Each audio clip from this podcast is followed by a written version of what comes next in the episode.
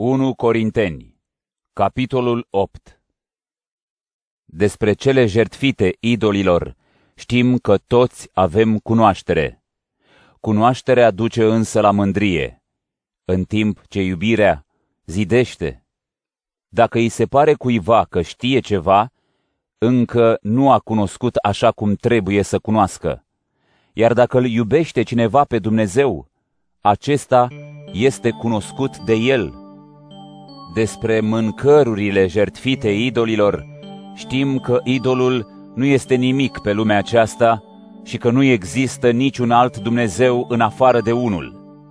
Și chiar dacă unii sunt numiți Dumnezei, fie în cer, fie pe pământ, după cum și sunt mulți Dumnezei și mulți domni, pentru noi unul este Dumnezeu Tatăl, de la care sunt toate și întru El suntem și noi și unul este Domn, Iisus Hristos, prin care sunt toate și noi prin El.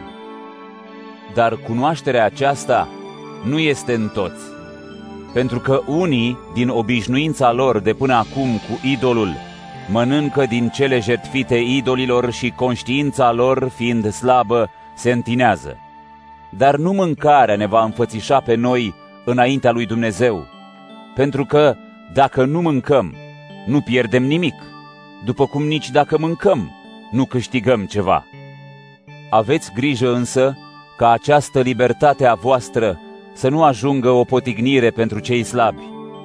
Căci dacă cineva te vede pe tine, care ai cunoașterea, așezat la masă în templul idolilor, oare conștiința lui, cea slabă, nu-l va îndemna să mănânce și el din cele jertfite idolilor?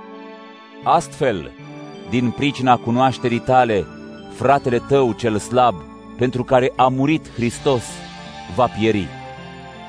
Și așa, păcătuind împotriva fraților și lovindu-le conștiința lor slabă, voi păcătuiți împotriva lui Hristos. De aceea, dacă o mâncare îl face pe fratele meu să se potignească, nu voi mânca în veac nicio carne, ca nu cumva fratele meu să se potignească.